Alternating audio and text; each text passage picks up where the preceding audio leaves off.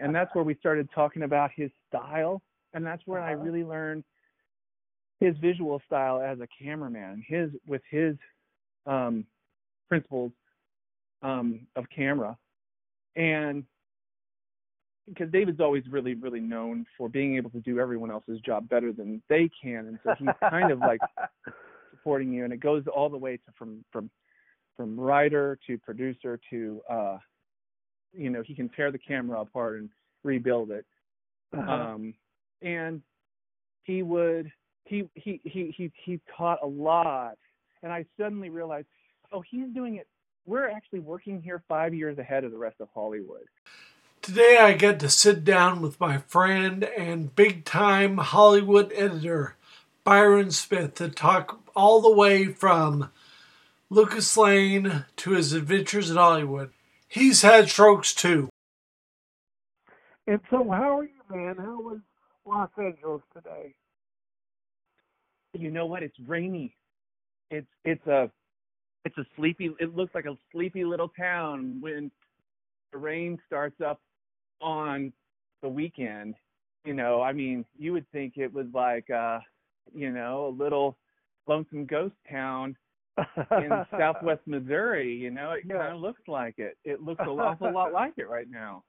And Well, I you wouldn't believe this. Today, it kind of snowed at my house, uh huh. which How does has that happen? happened. Yeah, well, the air gets a little colder, and then it wants to rain, but it's around 39 degrees. It wants to, Uh-huh. the white stuff starts to fall from the sky. Instead- There have been, I think this is my third time seeing snow at my house, and maybe Uh-huh. my fourth time in LA.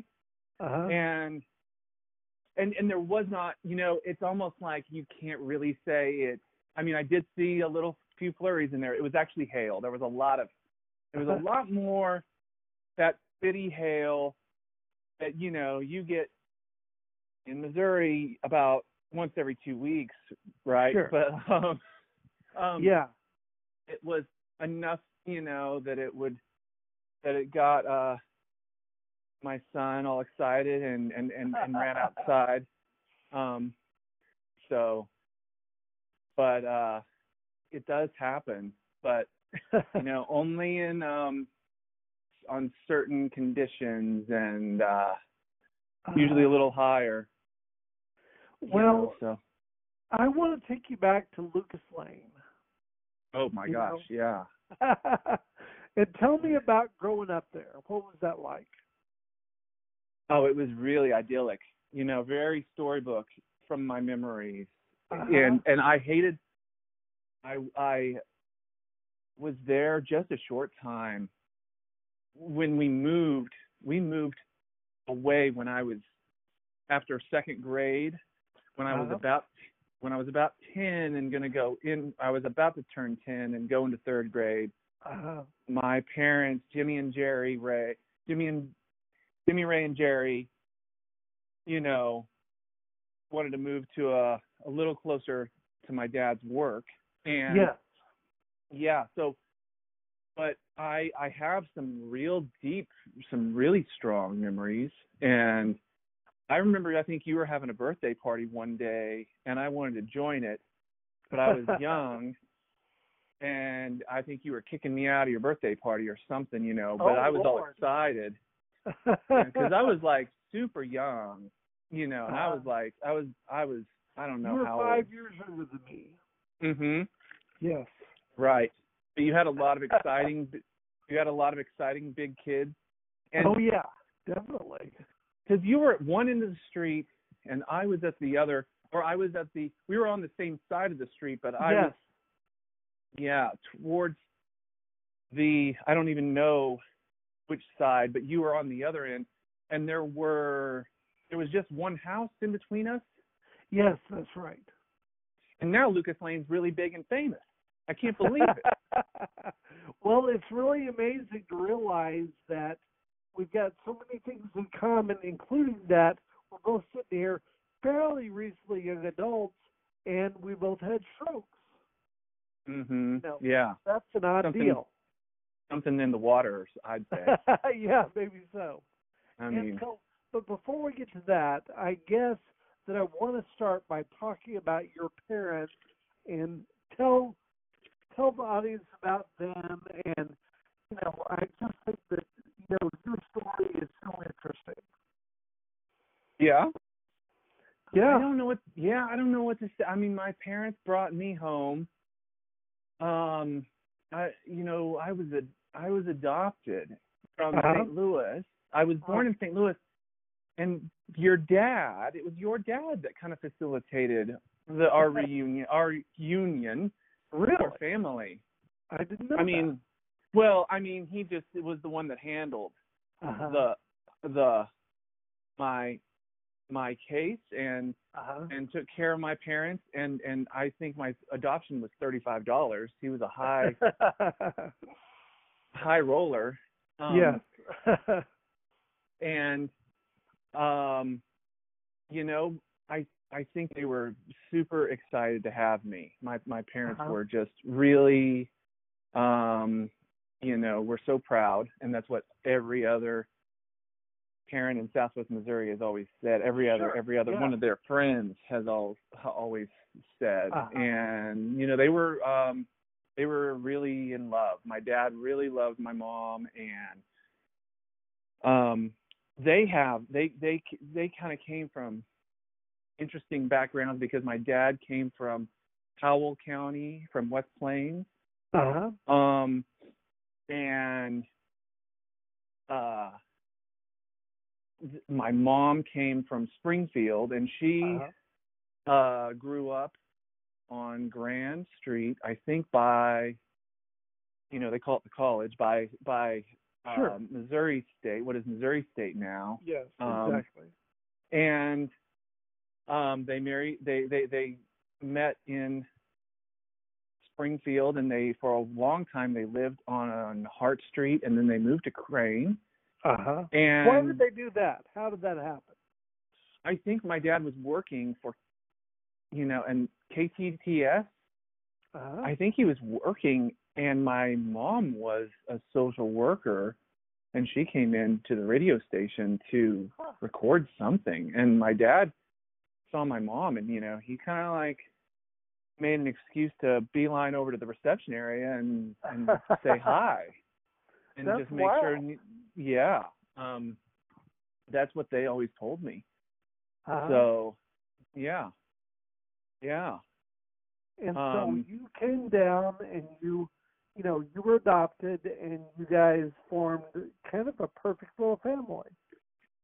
yeah very um very uh sweet you know um storybook experience and crane i thought crane was was huge and i mean i really thought eh, I mean even the corner that when when the street turns toward the old water tower i thought that oh, hill sure. i thought that hill was was was huge was really tall yeah. Yeah. And then in our backyard, it was a gateway, a whole um doorway You had to a great backyard. You did. Yeah. Yeah, kind of I mean like, you know, I just thought every kid grew up like this. Um with all those big matured trees and some some forest land there and um I thought it went on forever. Um And, little did know, I you had the kind of backyard that, in other words, it sloped down the hill and continued on forever. Mhm. Yeah. You know. Mhm. Mhm. You could I could really get lost in there. Mom took me on a walk to go explore one day and that's when I kind of fell in love with the outdoors. That Oh, moment, yeah. you know, I was 4 and I we didn't go far. And I thought but I thought we'd gone forever and Oh yeah. Yeah. So, but that was the thing, you know, that was where it's at, you know, in the woods. So Oh yeah. The woods. Yeah. yeah. Definitely. Yeah. And you know, I remember, I don't remember if you knew this or not, but there was a time when I was five or six, and my mom contacted your mom about being teaching me writing. You know, and so Oh, I came yeah. up to your house, and you know that was so big and so cool. I don't think I had many lessons, but definitely it's just weird to think about how many times you know this kind of overlapped. Yeah, oh, right. Because I don't. You did tell me that when we had a nice dinner here in Uh-huh. LA one one Right. night, and that that was the only is the only time I've heard that story that I remembered it. I think I probably Uh-huh. heard it a few times. well, Yeah. you know, I mean, it was just so interesting to be hired to, you know, or whatever happened between them to give me writing lessons. And so then hmm my memory of your dad is he had the setup with a modem at at your house, and he had the his phone just went right on it, and that was how you connected to the to the computer. Do you remember That that? is. Oh yeah, I remember that. Um, I, I well, it was. I I do remember the cassette player that used Oh, that yeah. was like a a, hard, a it was a it was a Hard real drive, cassette that was the hard drive Uh-huh. and um I don't remember the modem ever working you know ever really Well, I just remember it was so cool that you had one. Mm-hmm. I mean, I just thought that was the Mhm. biggest thing ever. It was an amazing it was the best paperweight ever. It was so cool. It well, did really well. and you know, it was, you know, I just felt like, you know, you got so much attention from them, and they did so much to kind of encourage you to do all the cool stuff you've done since then. it's i mean like you know yeah it a lot of things happened in those first you know five years you know with the computer coming into the house when computers were just coming into homes for the first time in america Like really first time. Yeah, that Yeah. was dawn. yes so and then that kind of stuck with me and i remember my dad always saying you know computers are going to be a part of your life and that was of course 1982 so yeah. I really um still remember him saying that. And then yeah, pretty sure enough, um I mean like he he still um understated it. I re- you know, I I I, could have really even done more, but that's you know everything I do, you know, um is, is is that way now. Right.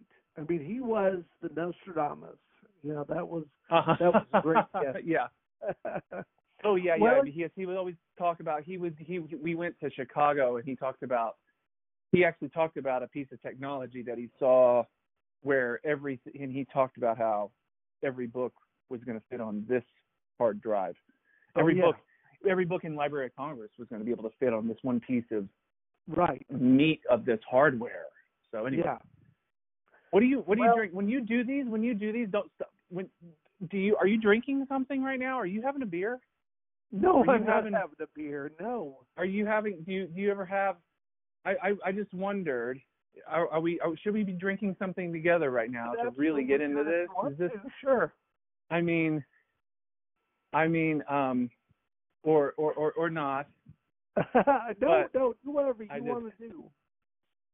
because uh you know because we're just really settling in for a nice fireside Yes, chat right now, exactly. aren't we? yeah.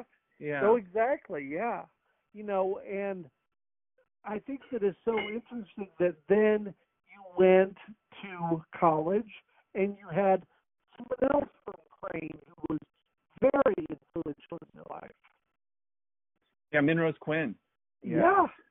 Yeah, I mean, wow. I mean, that's the legend right there. And yeah. Tell me about her.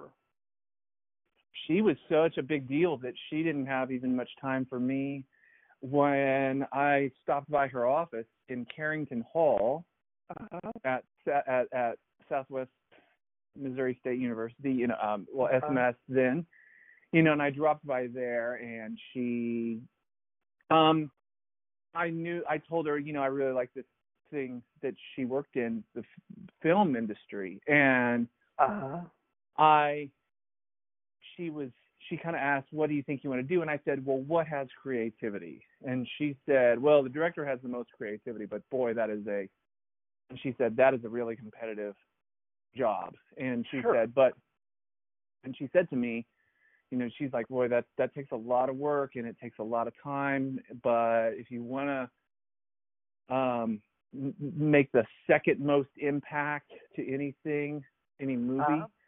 That would be being an editor. And I was like, okay, well, I'm going to be an editor then. Done. You know, check. You know, and that was it. It was that easy. Uh, And uh I was off and running, and I and then my heart was set to do that, and now I'm still here. Um, uh, yeah. How many years later? I don't know, right? I mean, I mean, I think I saw her when I was a freshman in like around 1996, okay. and there was another, a long-standing professor there named Mark Biggs, and he just Oh. retired. He, I talked to him last summer. He he did come. I took Minrose Quinn's this overview class about mass media and about communications, and it was Uh-huh. kind of a course. The whole semester, we met people about what they did. Mark Biggs came one day and he just scared the class to death, and everybody in my class was just like, "That sounds awful."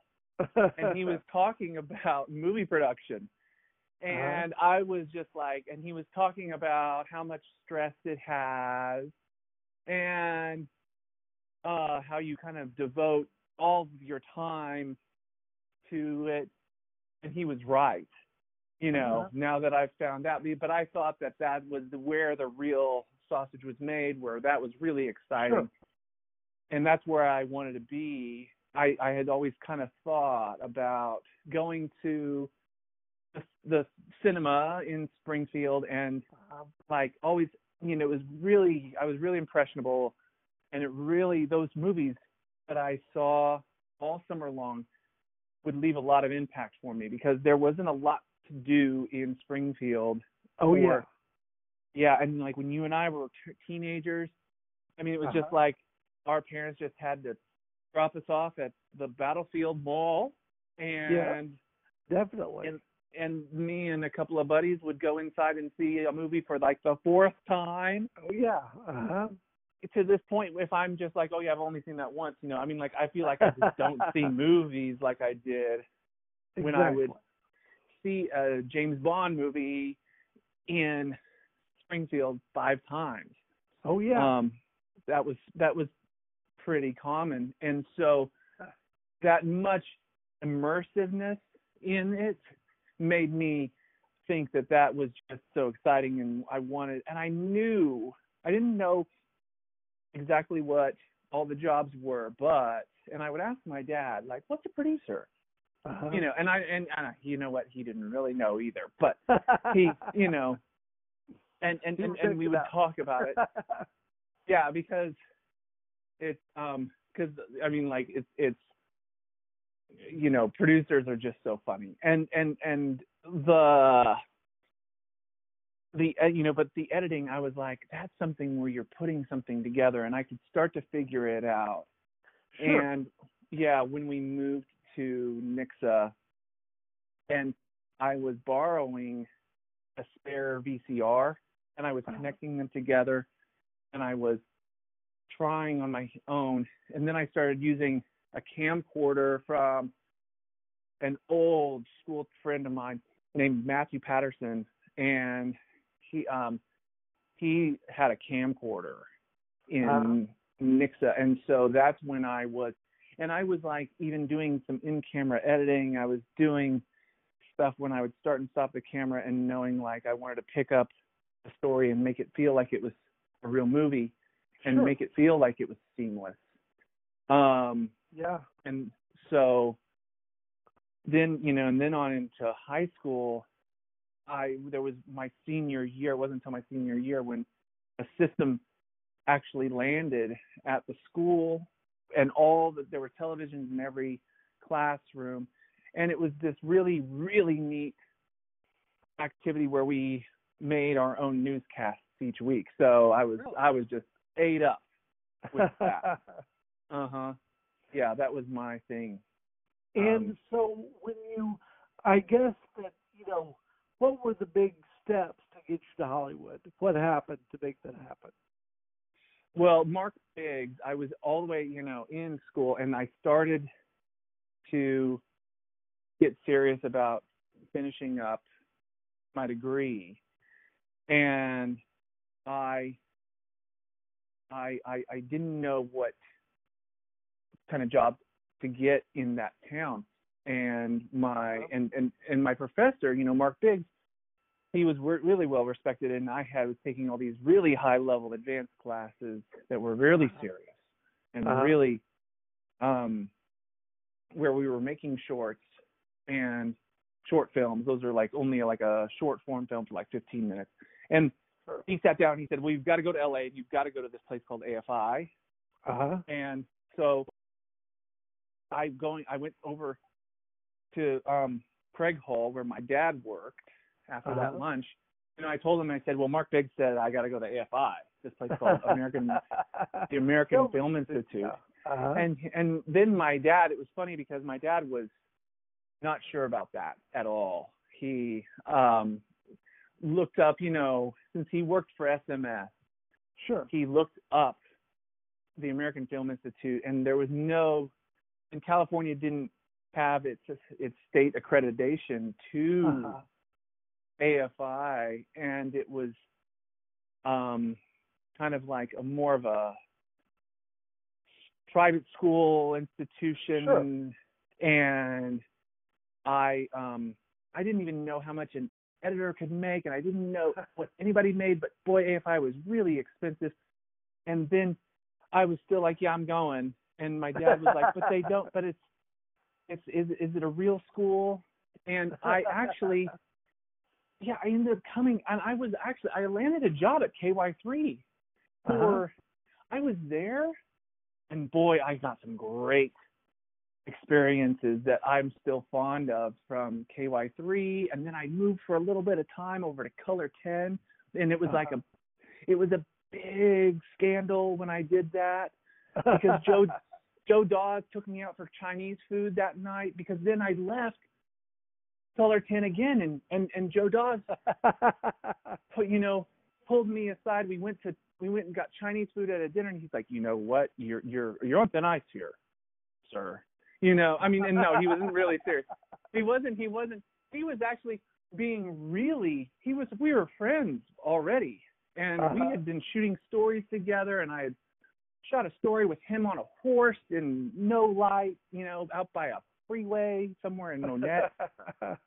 So we he and I had been in the trenches a few times and he was trying to say um what is your path? you know? And then I kind of told him that I was like imagining leaving town anyway and he was like yeah go for it. And um so I and and when I went back to KY3 for the second time I moved into a producing position there where I was I was I was getting a lot of hands-on experience editing with the computer again.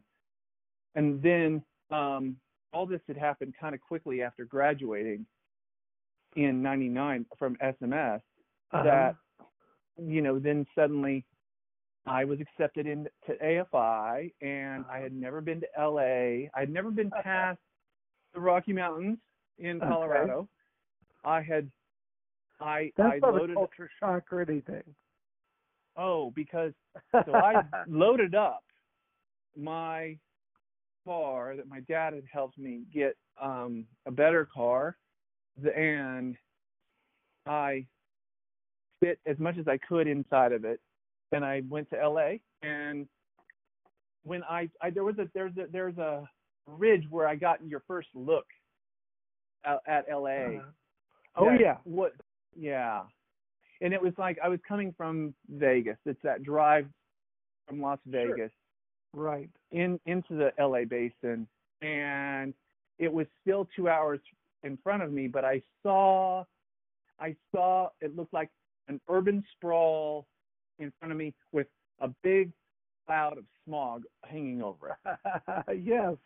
And really, I had a visceral reaction and that my heart sank at that Really? moment. That was like, whoa, this is this is scary because I had never been there and now I was um heading straight for it and then the traffic on the freeway was much more intense than I had ever had Oh yeah. around in in in in, in a blink. And there was even a moment where a semi hit a water barrel. I mean Uh-huh. and and and then a big huge piece of this water barrel plastic water barrel came and landed on my hood. And then- and then it smashed against the windshield. And and i was like oh it's over. I'm going to die. And then at the same moment, I thought, oh well, this is just how they drive here. This is how this happens all the time. Right. It must. Yeah. So LA was a huge culture shock, and I had no idea where I was going to live. I had never been there, and I got into town, and I realized, you know, there was nothing for rent, and oh yeah. um my I was fully planning on my first night in Los Angeles to sleep in my car really? um, on the street. That, was totally yeah. Yeah. I was completely and I had seen a couple of landlords and this gentleman, you know, when I told him he said, "Where where are you going to stay tonight? Where, where where are you staying?" I said, "Oh, I don't have money for a hotel. I don't have money for a motel. Are you crazy?" And I said, I'm going to sleep in my car. And he said, No, no, you're not. And- This was in Hollywood, and this was Hollywood, you know, now around right. 2000. And Sure. he said, Why don't you? And, and he said, Why don't you stay here? But he didn't let me sleep in the room. He said, You can sleep by the pool. So that sounded good. Sure enough, that is how I spent my first night in Los Angeles, sleeping on a chaise lounge by the pool. Um, of his apartment. And I mean, it, I, everything was fine, but yeah, it was, and it sure it was noisy, and sure it was different, but um, Sure. it was a quiet night compared to some of them. There weren't any helicopters. There weren't any police helicopters flying over with spotlights, and you hear Uh, something like that. And um, it was funny too because pretty soon, a couple of days later, I was driving down Sunset or Hollywood Boulevard uh, in an area close to Los Feliz that is um and near Hollywood, in between right there. Right. And somebody somebody shot out of a strip mall, um, a dingy strip mall right in front of me and I, you know, shook my hand at him. I was like, Oh my gosh, you know you I mean, I almost hit you and then I was like, what an idiot. And then on that guy's right behind that guy, there are where there were two cops with with handguns drawn, chasing that truck that, that that SUV and like that truck and and and and, and then fired shots in front of me. oh my gosh, yeah. Yeah. And I thought Welcome to LA. I know. I was like, oh well, and and and again, again, I thought, well, this is what happens every day. It happens every day in LA like this, doesn't it? Hmm, this is just how it goes down. And I was like, and then I was like, completely, you know, I went from being mad at that guy to completely like, oh, oh, well, hmm, oh, okay, right, you know, because I'm, but I've never experienced anything like that since then. You know, 20 years later, you would think, Yeah. no, it's never happened again. That's, no, no, not at all, not at all. Nothing like that. That never happens. In fact, it's more like that never happened. You know, so it's it's completely the opposite. Even when there have been tense moments in the city or for whatever reason, um, or you know, I mean, I think those were the last times I saw a a gun on a street. You know, yeah. Yeah, that's good. That's a good thing to get out of that. Mhm. Mhm. Mhm. But yeah, I mean, Well- this was before cell phones. When You know, and I- oh no, Yeah. go ahead. No, go No, no, ahead. no. What? Well, I, I, I, no, I, I, I'll let you. I can open my beer now, maybe here. Yeah, go ahead. Yeah, it's been sitting here. well, so See, anyway, I guess what I'm interested in is when did you think, when did you know that you had started to make an imprint there? What was the Oh, moment man. let you know that it was like really going to work out? No, never. I, I, I still don't feel that way. I, I'm waiting for that moment. If you feel, if you know that moment, let me know. I don't believe that. no, I mean like, never have I thought that everything is going to be okay, or I've made it, or um, you know, things are there's there's a illusion of security um, Uh-huh. or stability, um, particularly the way that I work as a freelance editor, who Sure. I'm always I'm always hustling the next gig, and as hard as the gig is itself, the next close the next hard thing that you've always got your eye on is oh what am I doing next because Sure. they I these jobs you know you you go into a place and you meet a bunch of people and you pay a bunch of dues and you work really hard and then you nine months nine maybe nine maybe five months later you know they kick you out the door they say thank you. And um then you're out there again. And time time flies and it gets faster and faster. I mean like my my buddy told me that he bent down he was walking on sunset boulevard and he bent down to tie his shoes the other day and he got up in 15 years had gone by yeah. and and and and really you know a lot of things stay the same in in in, in that way that that um here today and gone tomorrow and it's and it's never um you really feel like everything is you know really is going to be all right i mean so i mean i did manage i got lucky at afi i'd only Uh-huh. been there a few a few months.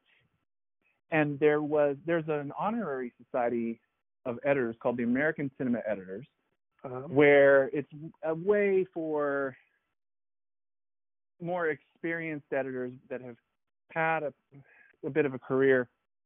Uh, they um it's kind of a club. It's Uh-huh. that that um it's a group that that that we're we work together and we try to keep editors in the spotlight and keep editors um and and and, and help like just have you know we try to try to tell the public what we do um sure. that's a that's a terrible way to Well, why don't you but- start by telling, you know, just the people that might not know what do editors do? they shoot um you know they first they write a script and they then they shoot the script and the actors come and the camera rolls and there's all this preparation and a lot of excitement. And they they they are in production and they shoot footage and then I my job as an editor comes along and I'm supposed to put it together and make it feel like it's a seamless real time experience that uh combines everything so it makes it feel like it's um you know a story a, co- a cohesive Uh-huh. story and um that's also the worst description of what I do I but I, uh, you know, I'm really telling the story. I put the story together. A lot of the time, you know, some people say on when they shoot a movie, you know, they're shopping for the groceries, and then what I do, I'm kind of the one cooking it. I I am the chef in the kitchen, Uh-huh. and we are getting hot, and we are getting messy, and we are trying stuff, and we put your dinner together for you. And Uh-huh. so I'm the one that really does the cooking. And um so I really editors put the movie together. We are the ones that really you know make a movie because if we didn't have editors, we would just be watching footage. We would just be well, watching you know, I remember, you know, thinking about from you know my days of at least having interest in this that you know Martin Scorsese has Thelma Schoonmaker, you know, and and all Mhm. these people, and that's their editor. No matter what Mhm. the film is, that that's their editor. They so have it is. hmm Yeah, they, they they build relationships together. And Thelma and Martin Scorsese are are, are long, long time friends, going back Sure. to school. You know, I mean, they are, and they are so familiar with each other. They are they are. It's an it's a really intimate relationship that you have with the director, with the producers. You um get in our little room and uh, we we really mine and we really really get into the details together. Um, for a Uh-huh. long time, the editors are, you know, doing a lot of the work, a lot of grunt work alone, and and no one knows exactly how they got there or or or what they are Sure. doing because they're you're we're we're watching we're watching material and we're deciding what's best and we do more than we just cut out the bad bits but then we kind of Right. like we were we're gluing we're gluing the best bits together. We're and we're and we're choosing rhythm we're choosing timing we're choosing um the impact and we're putting the effort in to, enhance it as much as we can. Sometimes i go down to a level when i will take someone's words and their performance the way they say something and i'll find a word a better word Sure. or even a better syllable, and I will put that digitally into their mouth, so it seems like that is how they said it. Um, Right. And then I will also um, bring in sound, music. I will choose music from the get-go, and then maybe we'll talk about it, and we'll we'll him and haw over music choices, and then there's now I've even gotten into dealing more and more about visual effects and visual effects where we're enhancing the picture. It wasn't shot that way at all, and Yeah. it's v- sure. very technical. It's very it's another level of um, bringing more to the picture. There's visual effects everywhere, even where you wouldn't expect to to see them. Uh, visual effects are um, a big part of my what I do for, at, at the ground level. Again, like right after they shot it, I'm like, oh, I'm gonna blow this up. I'm gonna, and I really get in there Uh-huh. and I step on the cinematographer's toes from what they've done, and I get and I and I get in there and I try to as I'm as I'm gluing pictures together, I'm I'm trying to make it seamless, and I and I track things. I'm thinking, okay, if my audience member is is looking here on a screen, then I want that to match for this cut. Sure. I will move. I'll move. I reposition. I blow up. I, um, you know, and then I'll also like, um, to make it more continuous, to make it more, um, seamless and cohesive. I will break up a, a shot. I will. I will do. I will do. I will do some split screens. I will paste pieces different of different takes together Sure. on the screen. Yeah, so um it's pretty, you know, intensive. Sorry, uh there for the Well- the long answer, but So how did you get the relationship that you got with David Fincher? How did that happen? um it came from producer that I had worked with on Big Love. Uh-huh. Uh it was a Big Love was a show right. on HBO, and I really connected to a producer that worked for Tom Hanks, and his name was Peter Friedlander, and Um, he got Peter. Peter's a really neat guy, um, who got a fan a, a, a nice job at the right time at Netflix when Netflix was just beginning to produce its Uh-huh. own Yeah. original original programming that'd be good. That'd be yeah good he was he went from being a producer, right, to um, this fascinating idea that Netflix had for they were looking for someone to run things um, in their original programming, um, and so he was a he was a vice president of original programming immediately, and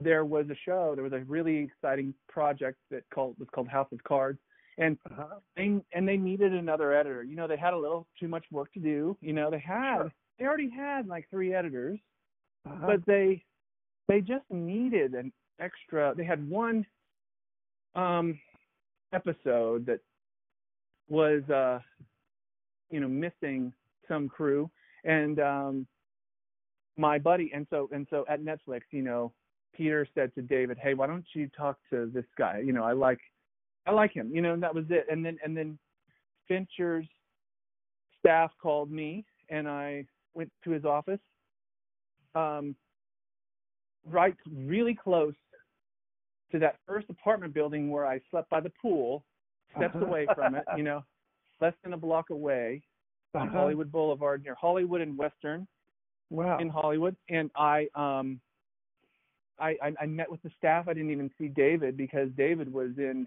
Baltimore while they were shooting House of Cards, and Uh-huh.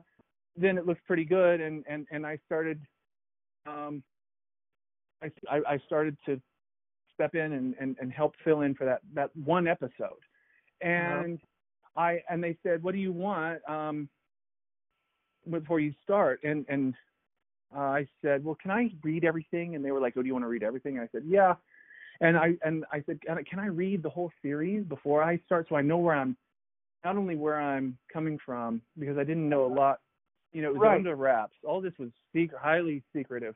Sure. And I, I, I had a really nice day, and there was this. Really, these scripts were really well written, and it was just easy. Yeah. And I, I spent the day re- reading ten episodes, or, or Uh-huh. 13, 13 episodes, and in in an afternoon, and then um, I was prepared. I was ready to go, and then David had um, shot and edited the first two episodes, and I was able to watch those, and I watched them four times because I was really trying to get into his subconscious and what he was trying to do because he was feeling pretty good about the way the show looked. So I thought, well, I want to be close to that when I do this, Sure. because um, and and I was the director I was working with on my episode was Jamie Foley, this director who had um this great career as a film director. He made these movies like Glenn Gary, Glen Ross, and Oh yeah. I I was I didn't meet him. I just started getting dailies, just kind of like typical. I didn't get to know him very much, Uh-huh. um, because on a television level, you're kind of man, things are rolling, and you just hop on the train. So Sure. I hopped on the train, and I was like, yeah, this is pretty neat stuff, you know. And there were lots of rules. Um, the way he was shooting, they were only using three lenses, um, Uh-huh. which so that was like three different you know attachments to the camera to create um the way to, the way they shot people and t- took you know takes of uh each thing. And, and i um everything was going pretty good and the director came in and and, and he sat right beside me. He we, we and we and we got really we got along and then turned out you know jamie foley is really good friends with david Uh-huh. and just as David, I I started kind of fielding notes from David. You know, Jamie kind of like said, "Yeah, attaboy, that guy is is great." You know, and then and then I was kind of like that that that that helped me stick there and stay there in his company. Uh-huh. And then not only did I do House of Cards, but I he was doing some other stuff. He was doing he was trying some other shows at HBO. We were trying to do some other things. They were shooting other things that I and and and I was invited to to a few of those as well. So and and and, and working with Fincher got to be the best film school ever, all over Yeah. again. It really was because he um would just approach. We would talk from a, a, a genuine standpoint with a lot of integrity to make the best movie for the sake of movie Sure. rather than you know making money and um he would sit on the couch and i was in his gorgeous glorious feature film room Uh-huh. where you know a lot of his movies like social network Sure. um and and a lot of his later movies were were edited i was in that room and he would come in and he has a way about himself where he would start a conversation as he's before he's in through my door but i can hear him from the hallway. And he would pick up the last conversation that he and i had a couple of days before. And then- he would continue he was just like without without a, a beat you know he was picking up where we left off. And he i started to leave a laser pointer um in a little uh piece of pottery that i have you know and he would you know reach in grab that and start pointing the laser pointer to the screen. And that's where we started talking about his style. And that's where i Uh-huh. really learned his visual style as a cameraman his with his um principles um, of camera, and because David's always really, really known for being able to do everyone else's job better than they can, and so he's kind of like supporting you, and it goes all the way to from from from writer to producer to uh, you know he can tear the camera apart and rebuild it, Uh-huh. um, and he would he he he he he taught a lot, and I suddenly realized, oh, he's doing it. We're actually working here five years ahead of the rest of Hollywood. Uh-huh. We're act- what the way we approach this. This is how it's gonna be, Hmm. um, because people are gonna because this is so neat and interesting, and we're actually the ones that are actually we're developing the technology or the way we want the technology to behave. We're inventing it right here in this room right.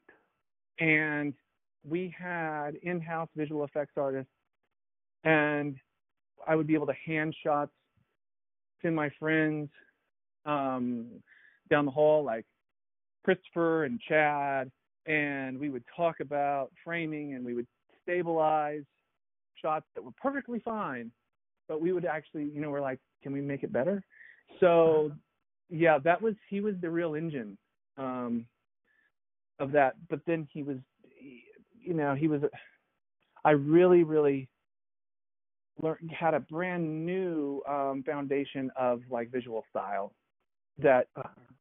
you know i i that i carry around town that i when when i when i start to work that way a lot of producers are just like what, what are you doing i don't know what you're doing but it's a way better so Sure. well, that's good. yeah mhm mhm so Well, tell me, what was it like to work on a Mindhunter? it was um you know i it- it's really really funny because i always thought um his movie well you know his movie um zodiac Uh-huh. um i always Yeah. thought gosh you know that would make a really neat series and i always thought that to myself and then suddenly he came over one day and he told my friend tyler he said oh yeah i just sold this other series to netflix and it's about serial killers and then about a year and a half after that um they needed again you know they needed some extra help so uh-huh. I kind of didn't get from i was still cutting a later season of house of cards Uh-huh.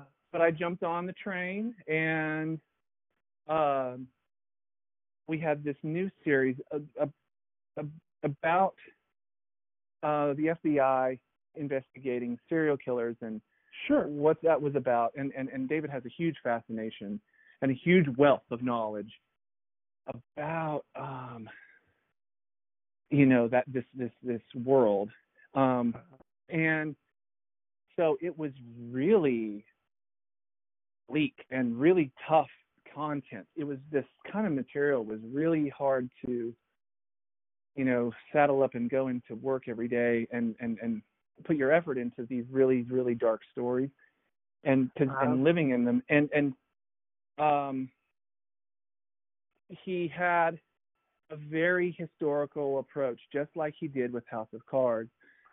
Uh-huh. That and and and he also had such a film background and also a commercial world background where Uh-huh.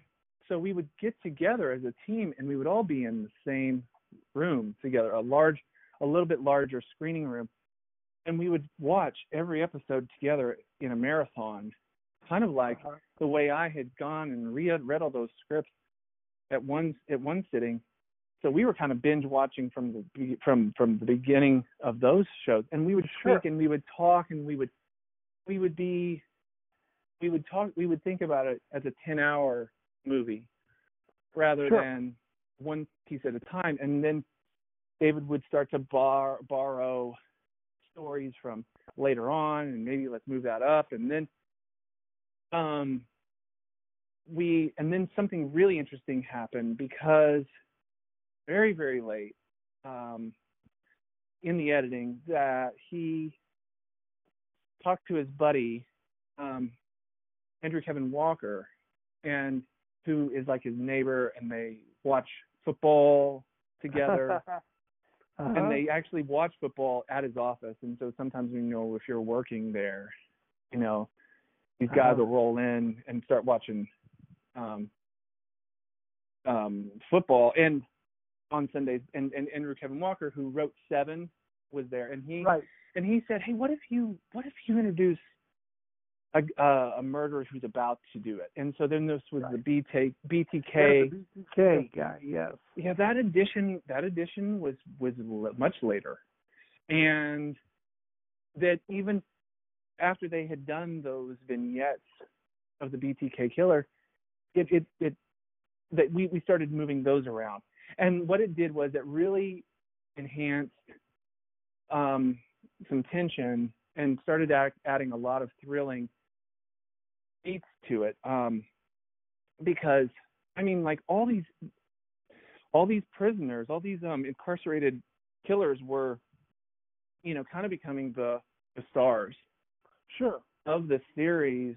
They were had I mean like we had all these amazing performances. Um oh, guy and all that. yeah.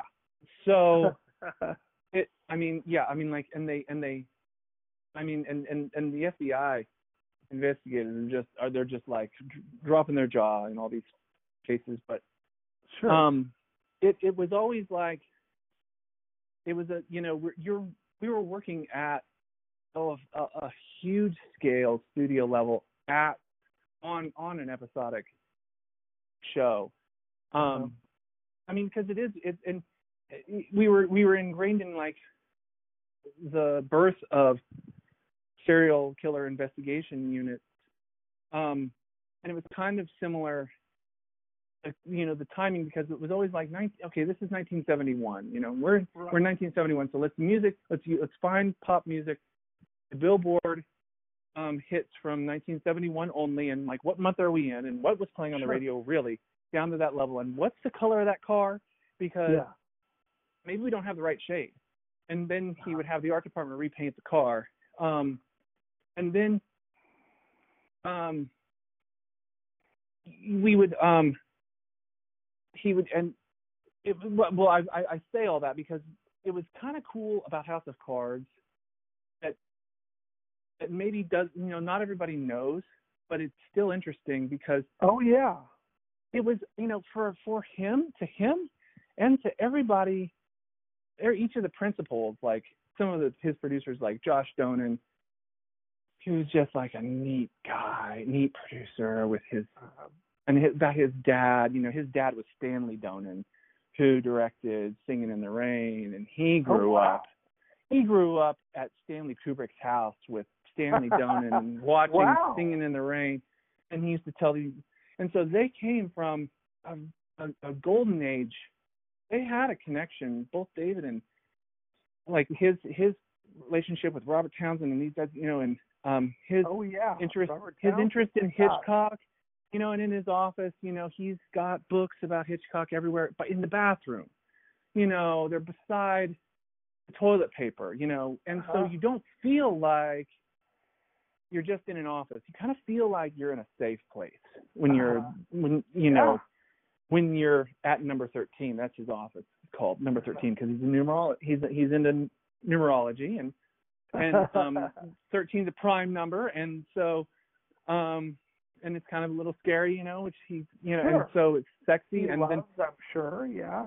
so then House of Cards was about um you know House of Cards was really about JFK's assassination. It was a big examination and every it was on it was on everyone's mind every time they shot anything because um that that that House of Cards was about JFK and you know there was a there was a an idea for a long time that maybe this is only going to be two seasons. House of Uh-huh. Cards, it's enough because at the end of House of Cards, um, uh,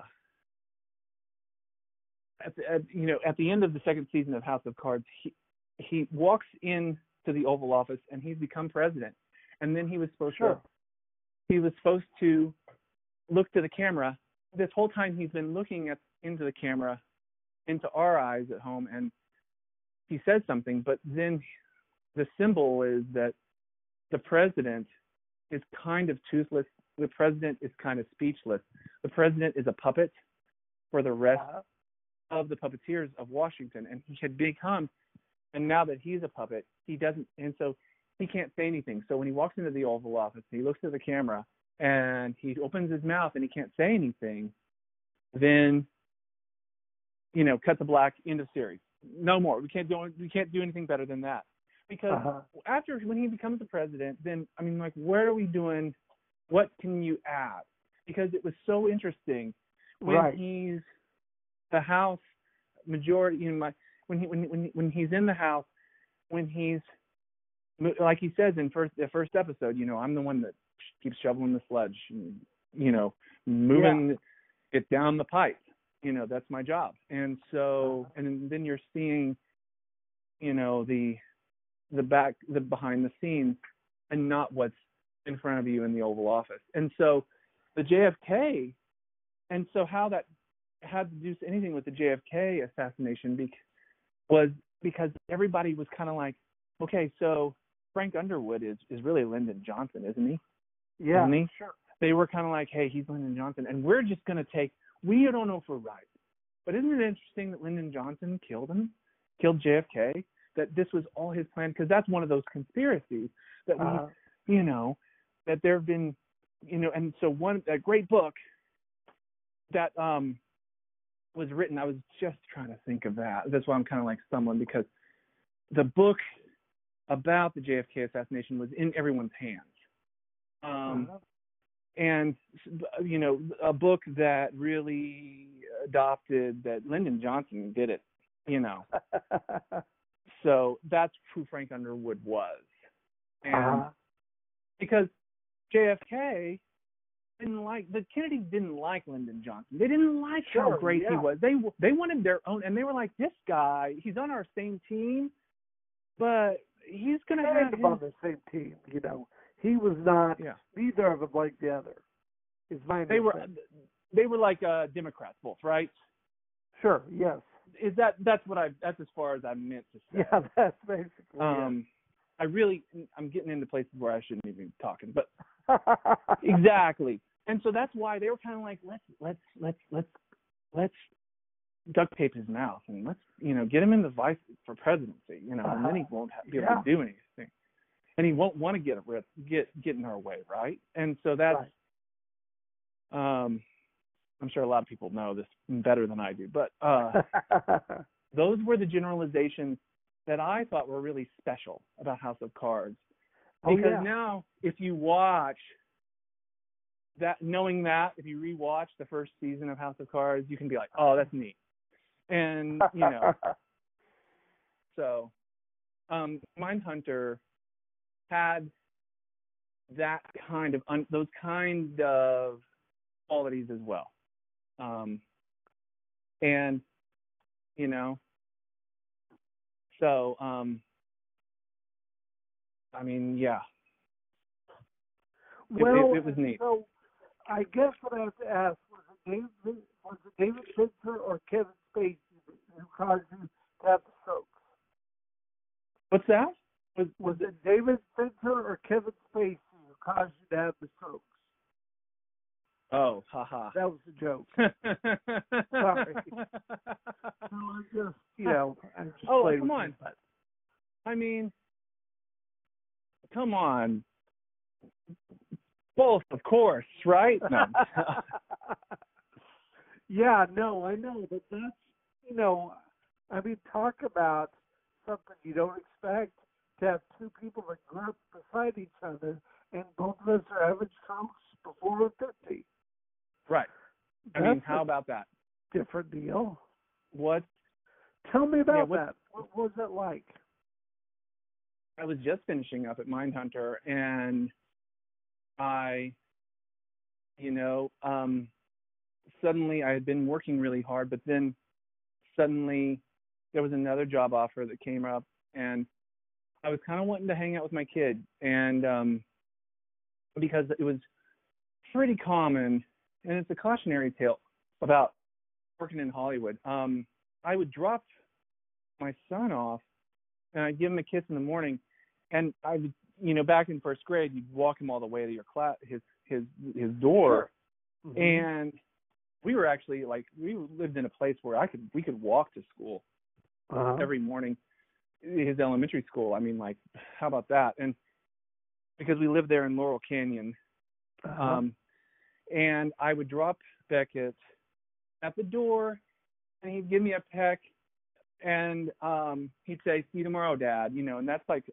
for him to say see you tomorrow was kind of funny and his teacher caught on to that and said what do you what does he mean see you tomorrow are you going somewhere and i was like oh no i just work late and when you Uh-huh. work in Hollywood, you know, you are kind of like putting in long days sure. more often than not. And um, so when I had some time coming up, I was excited because it was going to be close to his spring break.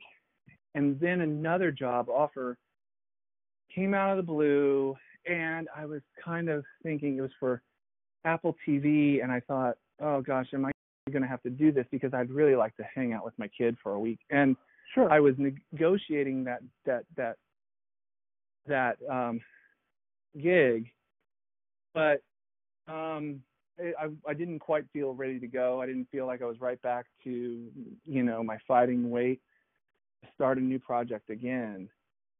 Um and I felt something in my stomach where a lot of of us, you know, that's where you hold things that are uh-huh. yeah. not quite right, like anxiety. And then the next morning, I um, went for a bike ride, and then I came back from my, and I didn't feel good on the bike ride from the beginning. And I came back, and I had a huge headache, and then my eyesight went squirrely. I could think really well, and my wife asked me who the president was, and I was like, "Were you asking about this right now?"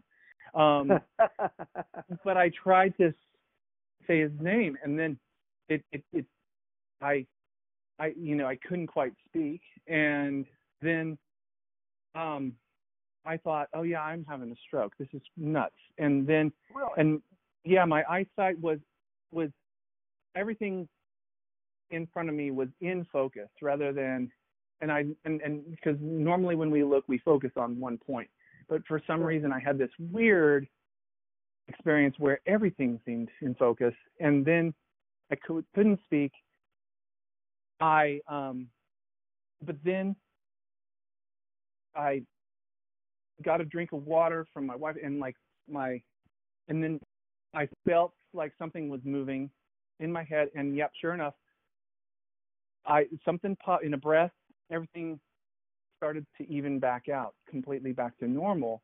Huh. but I had a migraine for the for the rest of the day, and I was watching the Paris Roubaix of cycling race on TV on a Sunday there in April, and I was having a hard time focusing on the race um because I had this headache.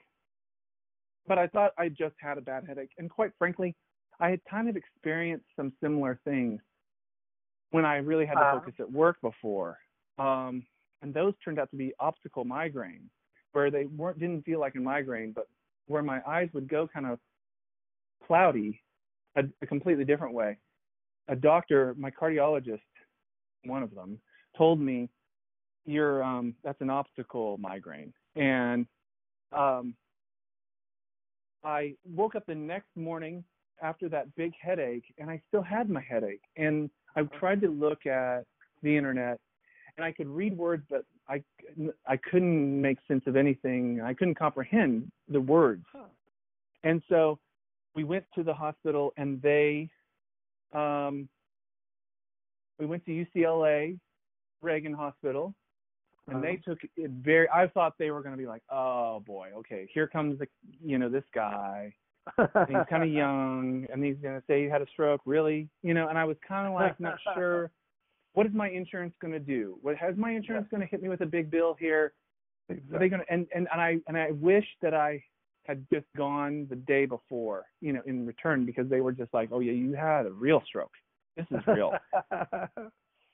And they took it really seriously and I put me in the mri and then i stayed there for four days and they really didn't do anything else because it was kind of all done. But they Uh-huh. put me on some medication and then um they it looked like my heart was the origin. It looked like from my brain from the pictures of my brain it was connect it's connected directly to your heart but they've never really found out that's a Ah. thing they've always with me i think that um they, they they've never really had a real solid plan about Sure. or a answer what happened. And then I had another one a year and a half later. Uh-huh. And I was even though I was on medication that was supposed to insure me from it ever happening again, right. um, that it was this new modern blood thinner that was supposed to protect me, that they thought they had it in the bag. And then I was switching jobs again. I literally went from one show on a weekend to the next. And then that night, that next morning, I woke up and my eyes were going different directions and and my right eye was Wow. vibrating. Yeah, my on my right eye was vibrating and my wife it looked like I was I needed to reset my monitor on Uh-huh.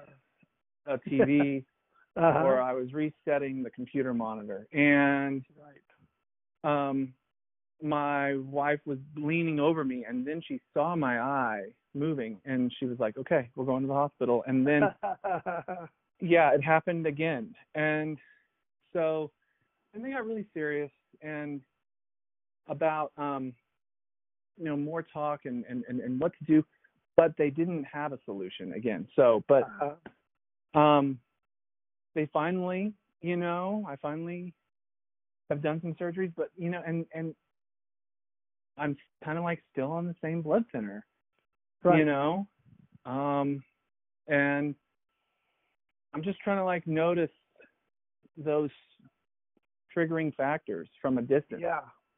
Well, um you know, I just really feel like for me, just it's amazing how you could think you're internalizing things, but you know, you know, it's all about the stress too. I mean, that's a big part Mhm. of this to me. You know, it's just like releasing the stress is the best thing you could do, in my opinion. Yep, and you know your doctors can't really tell you that. That's not their that's not their department. Oh yeah, Um, exactly. They're there, And how you hold it. Yeah. and so because I I I I I said to them, hey, don't you think this was stress? You know, I would say that to them, and they're like, well, you know, and then we you know it was kind of like legally they're not able to lean on that, but then they were like, sure. even though they were kind of like, even though that's maybe the triggering factor, something was put into your system where your system's not up to snuff in a way to handle that stress. Right. And because the things that they've treated me for are completely normal. They have said, I am healthier and like doctors would walk in and they would take a look at me and they'd be like oh sorry wrong wrong room and then you hear the door and then and then it's kind of like you hear the door shut again uh-huh. and then yeah. they're outside and you hear the you hear a muffled voice and what oh he, that's my patient are you no Yes. it can't be Exactly. it is and they're like you've had a stroke and they come back in like that and then because my there's a checklist um, that are signs of stroke risk, and I didn't have many of those at all. Right. I had none of them. In fact, like I did not have diabetes. I did not have um, high cholesterol. I my blood pressure was really good, and um, everything was was almost tip top. Right. Um, and then when they got closer and they did start to see, well, you know, maybe there's a little blemish here, and but they would be like, hey, but, and they would started telling me things. Oh, 20% of the population has that. So, and 40% of the population has that. yeah. Everybody has that. Yeah. So, what? They had Um, me do a pat, or I say that every time. They had me do a spinal tap because it might be this. You know, Yeah, they come up with a lot of might be's. because they they weren't sure either with you. Yeah, They didn't have exactly. a bottom line. And with yours, I mean, tell me about yours again. How that? I mean, well, like you what, know, mine was I was supposed to record on a Tuesday, and yeah, I basically was coming back home for my, my for my hair appointment, and you know, basically I sat down was supposed to be in court in the afternoon, and I just could not focus on anything, and I really felt bad, and I just was silent, had no pain from it, but then you know I just immediately knew that something was wrong, and then that's when they took me to the E- they they took me to a um like a you know an urgent care place, and my blood pressure was 235 over one something, you know, en- enormous Wow. numbers, and they That's- took me in, and you know then then I had two more. That was on September 10th, and I had two more strokes at least on September 12th. And you know, and then all of that, I was fine. Never had any problems. Uh, was out of the hospital in a week, and then on October 24th, it was like the whole world changed, and I lost the ability to walk normally and everything else. And I really just had, uh, you know, an amazing adventure. And my wow. I am so Yeah. thankful that I had them because it's the best thing that could happen in terms of, you know, just realizing that life's too short, man. Don't Yep. get stressed out. it really, and and I felt like I was in a space aged medical place, just like you said. Well, and I mean, I'm I- sure I you mean- compared to where I was. I need to, you know, I really, well, I want to send um, birthday cards and Christmas gifts to Oh yeah. each of my providers for what they Yeah. did for me. Um, Sure. Even all the way down to the clerks, the nurses that Oh, yeah. um, are in the system. And now when I'm when I'm at when I'm at a coffee shop, um, and I see someone in scrubs, then I'm buying a lot of coffee for them. Now I tell you, I and I do. And they're like, "What?" And I'm like, "Well, you're in the medical industry." And then- and then they are just really hu- touched. I, you know, we don't care f- those return those favors because not everybody is a high-end doctor, um, even in Sure. the medical industry, but they are keeping us alive and they're healing us. And I really, really feel like I was taken care of. And uh, I mean, when you were having those symptoms, when you said you didn't feel right, but then you couldn't focus on anything, that's interesting to me when you say that because were you unable to focus from a physical symptom or Well- was your mind just yeah? I don't even know other than at some point I actually threw up on myself. I mean, I was wow whatever it was. wow I just knew that everything was different, and I had never done that before. But whatever it was that day, I threw up on myself, and I just, you know, it was just totally different and totally abnormal. Dale, this is crazy. This is blowing my mind. It's really because even though we're talking about kind of we are on the younger side and we shouldn't Right. have or having but then your experience is way different than mine. Yeah. I mean like we couldn't be more different from what I'm hearing and my first one to my second one is completely different.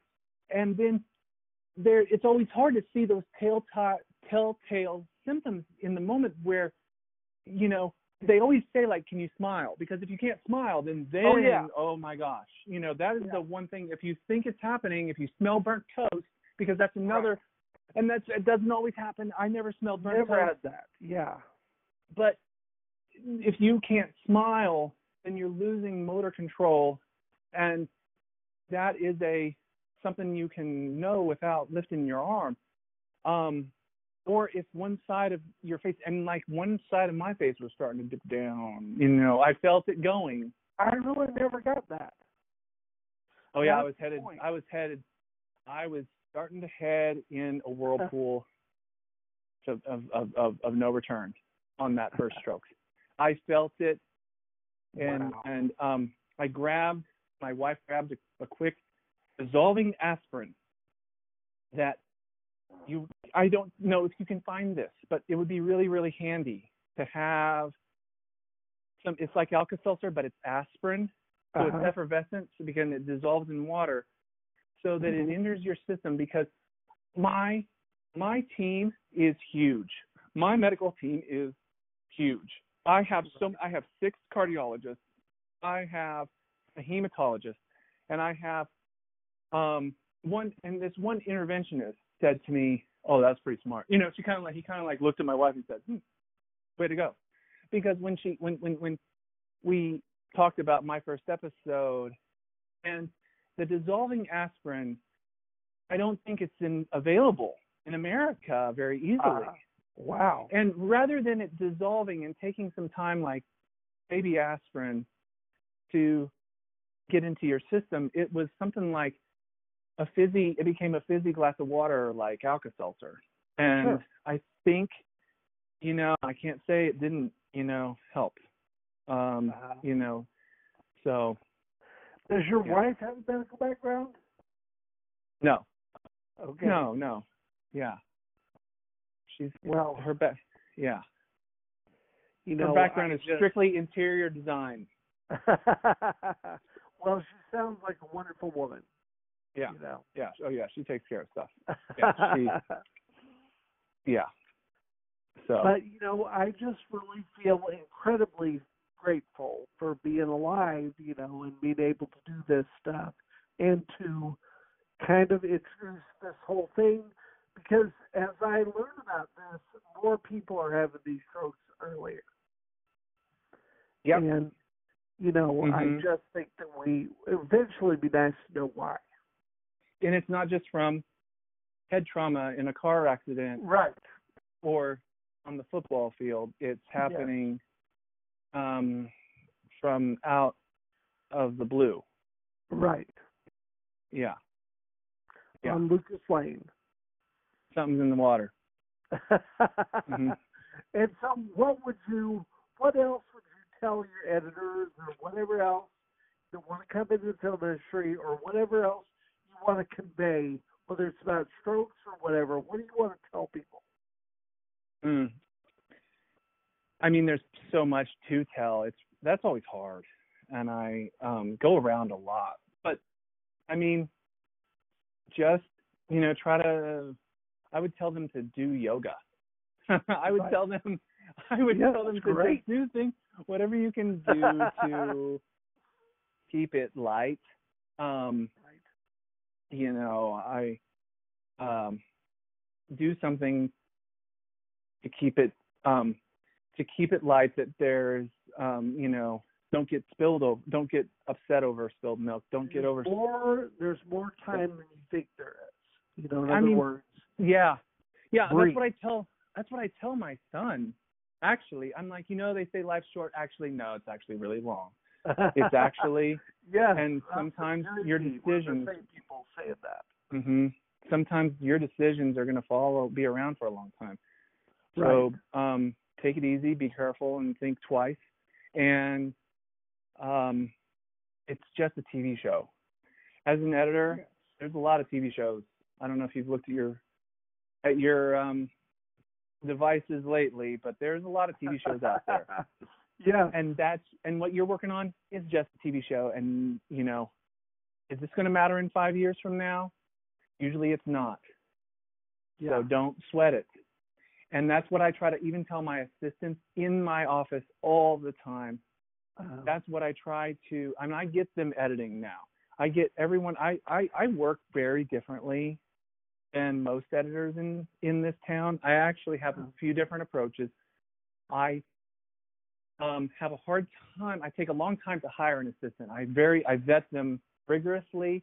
I spend a lot of time in between jobs when I'm interviewing, and they get they start to work with me, and they're pretty excited or they're pretty enthused.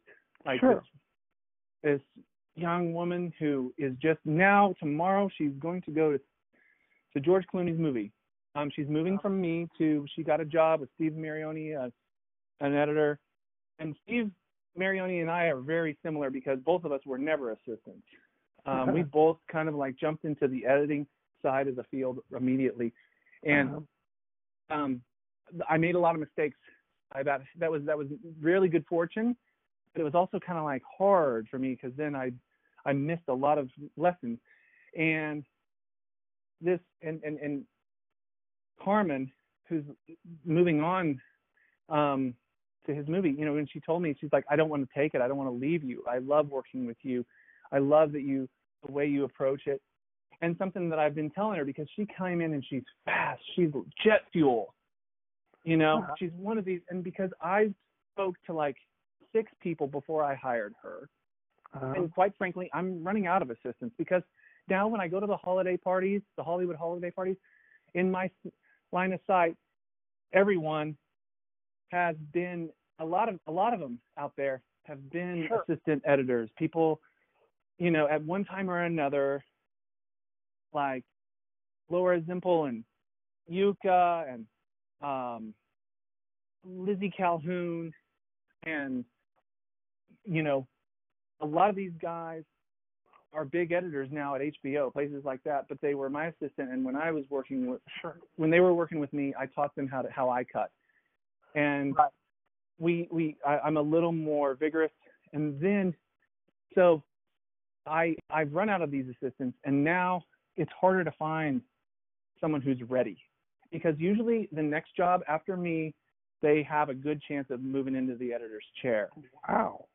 and That's pretty great. that's- and Carmen came from the commercial side of which is a little bit mo- different monster when you're working with clients like Minrose Quinn did, and that was her whole industry. oh yeah. And you know, so um, this lady Carmen just came came from that, and then she's so fast on the computer. She's faster than I am, and um, I and she's so excited, and she's like, "Let's knock this out." And she's like, "We got to hit a home run." I'm like, "No," because here's something that goes back to the Ozarks. I said to her what Jerry Jacobs said to me one day. Okay. And he said, he said, you got to know when to hit a single and when to hit a home run Okay. because not every moment is huge. And that's what, and so Sure. just keep yourself in check and in balance and pick your battles and know So when right. to use your bullets and know when to use your matches in your matchbook because you've only Yeah. got so many and they should count. And Right. so I'm like, when I say, when I turn to some of these assistants that are, you know, get them up ready to go, I'm like, hang on there, Tiger. Wait a minute. We're going to be good. So, yeah. yeah. Yeah. Well, that's some great advice, man. This And it goes along with health. Good. you know. Oh, good. Yeah. Yeah. Mhm. If you enjoyed it, I have. I've barely touched Oh. my beer. I must have been talking too much. well, I think that you have definitely earned that beer. So let's let's drink it, and you know, thank you. And I, this has just been a, an amazing, fun time. Yeah. Thank you, thank you, counselor. I uh, Definitely. I appreciate being on Radio Wiley. So Thank you Well, very much. anytime. Okay, man. Talk to you later. okay, we'll see you. Okay. Bye. Cheers.